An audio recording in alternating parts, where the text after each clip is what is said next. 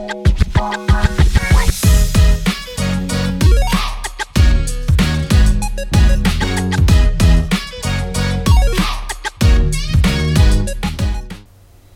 chào tất cả các bạn, chào mừng các bạn đã quay trở lại với podcast tiếp theo của DevOps Và trong podcast ngày hôm nay, chúng ta hãy cùng điểm lại những thông tin công nghệ cập nhật nhất trong tuần vừa qua. 5 loại mã độc xâm nhập máy tính tại Việt Nam năm 2022 Mã độc đánh cắp tài khoản dù đã bảo mật hai lớp, chiếm tệp tin, tống tiền, điều khiển từ xa, lây lan trên thiết bị người dùng Theo thống kê từ PKAV, thiệt hại do virus máy tính gây ra đối với người dùng Việt Nam ở mức 21,2 nghìn tỷ tương đương với 883 triệu USD vào năm 2022. Con số này được tính dựa trên mức thu nhập trung bình của người sử dụng và thời gian công việc bị gián đoạn do các trục trặc gây ra bởi virus máy tính. Đây là mức thiệt hại thấp nhất trong 10 năm công ty bảo mật này thực hiện thống kê, cho thấy các bên đã phản ứng và xử lý nhanh, hiệu quả hơn mỗi khi gặp sự cố. Tuy nhiên, tình hình an toàn thông tin vẫn còn những điểm nóng với sự phát triển của các loại mã độc. Tính riêng 5 loại mã độc phổ biến nhất đã ảnh hưởng tới hơn 3 triệu máy tính tại Việt Nam. Đứng đầu trong danh sách này là Macro, lây lan trên hơn 1,5 triệu máy tính. Đây là loại mã độc mở đường, thường được phát tán thông qua file tài liệu. Sau khi xâm nhập vào máy, nó tiến hành thu thập thông tin trong thiết bị, cài cắm các mã độc khác tùy theo mục đích khác nhau của kẻ tấn công, đồng thời lây lan sang những file tài liệu khác để phát tán mạnh hơn. Đường thứ hai là mã độc đánh cắp file dữ liệu file stealer, xâm nhập trên hơn 750.000 máy tính. Đây là các chương trình giả mạo icon của các phần mềm như là PDF, Office khiến người dùng lầm tưởng là file tài liệu và mở chúng lên. Khi được kích hoạt, các mã độc tìm kiếm toàn bộ các file định dạng .doc, docx, Excel, XLS hay là PDF trong thiết bị và gửi về máy chủ của hacker. Mã độc đánh cắp mật khẩu và tài khoản password stealer có mức độ ảnh hưởng nhỏ hơn với hơn nửa triệu máy tính nhưng lại nguy hiểm khi xuyên thủng cơ chế bảo mật hai lớp hiện nay.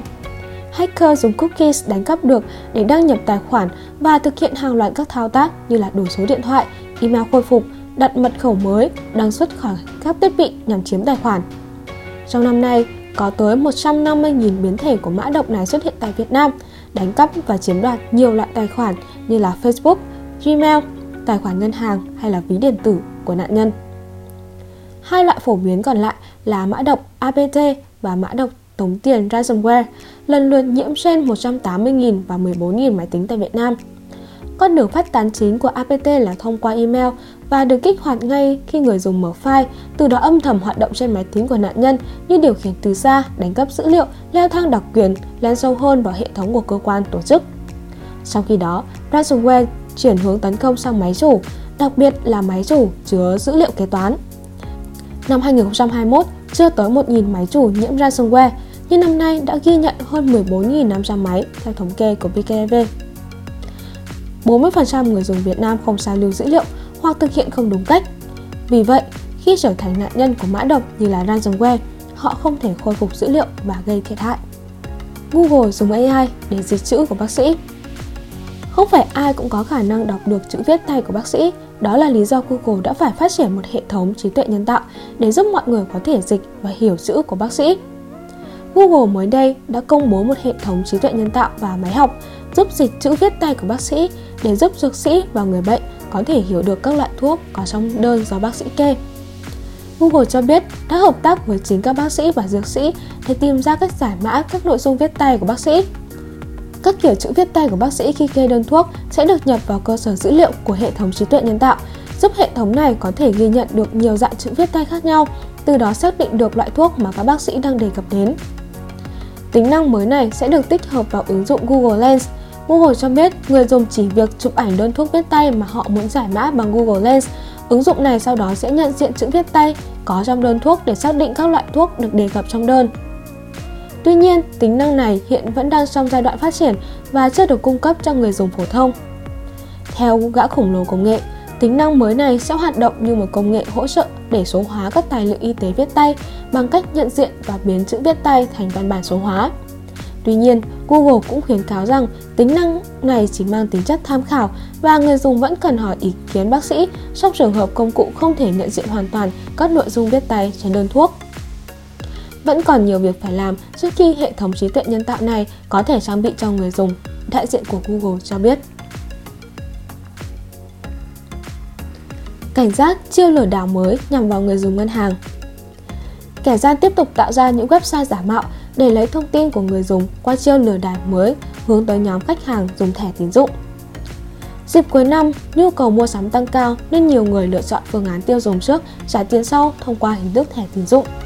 Nắm được tâm lý đó, kẻ gian bắt đầu một chiến dịch lừa đảo tới nhóm khách hàng vừa có nhu cầu chi tiêu, vừa đang sở hữu hạn mức tín dụng. Theo chuyên gia bảo mật từ Trung tâm Giám sát An toàn Không gian mạng quốc gia, đơn vị đã phát hiện một chiến dịch mới về tấn công người dùng một số ngân hàng ở Việt Nam nhằm đánh cắp thông tin, danh tính và tài khoản. Chiến dịch này đã bắt đầu từ ngày 14 tháng 11 năm 2022 tới nay. Phương thức kẻ gian thực hiện chiến dịch là sử dụng tin nhắn văn bản hoặc gọi điện tới thuê bao của con mồi. Chúng tiếp cận bằng cách thông báo về chương trình nâng cấp hạn mức thẻ tín dụng, sau đó gửi đường dẫn chuyển hướng tới website mạo danh ngân hàng. Tại đây, nạn nhân sẽ phải cung cấp các thông tin liên quan tới danh tính, tài khoản để nâng được hạn mức trực tuyến mà không cần phải đến ngân hàng làm thủ tục hay giấy tờ như thông lệ. Chiến dịch mới tiếp cận nạn nhân qua hình thức nâng cấp hạn mức thẻ là đánh tâm lý vào dịp lễ Tết sắp tới, thời điểm người dân cần tiền và nhu cầu mua sắm tăng cao, một chuyên gia bảo mật của NCSC nhận định. Ông cũng cho biết thêm các đối tượng đứng sau chiến dịch này thường xuyên tắt máy chủ sau khi hoàn thành mục tiêu và chỉ mở lại khi cần. Điều này nhằm giảm rủi ro bị truy tìm, bị đánh chặn bởi các chuyên gia bảo mật cũng như cơ quan quản lý. Hiện tại, số lượng tên miền bị phát hiện có liên quan tới chiến dịch trên đã lên tới vài chục và tiếp tục kéo dài. Chuyên gia khuyến cáo người dùng tuyệt đối không nhấn, truy cập vào các đường dẫn lạ cũng như không cung cấp danh tính, giấy tờ quan trọng, số điện thoại, tài khoản ngân hàng dưới bất kỳ hình thức nào. Khi có vấn đề nên gọi ngay cho ngân hàng nơi bạn đang sử dụng dịch vụ, đồng thời báo tới cơ quan chức năng về các trường hợp nghi vấn lừa đảo. Chuyên gia của NCSC nhấn mạnh. Cảnh báo 12 lỗ hổng có thể bị khai thác để tấn công các hệ thống tại Việt Nam. Trong danh sách 12 lỗ hổng bảo mật tồn tại ở các sản phẩm của Microsoft mới được Cục An toàn Thông tin cảnh báo có những lỗ hổng đang bị khai thác trong thực tế. Danh sách bản vá tháng 12 năm 2022 với 52 lỗ hổng bảo mật của các sản phẩm của Microsoft đã được hãng công bố vào ngày 13 tháng 12. Theo nhận định của Trung tâm Giám sát An toàn Thông tin Không gian mạng quốc gia NCSC thuộc Cục An toàn Thông tin, trong bản vá mới được Microsoft công bố, các cơ quan, tổ chức, doanh nghiệp cần đặc biệt chú ý 12 lỗ hổng bảo mật có mức ảnh hưởng cao và nghiêm trọng.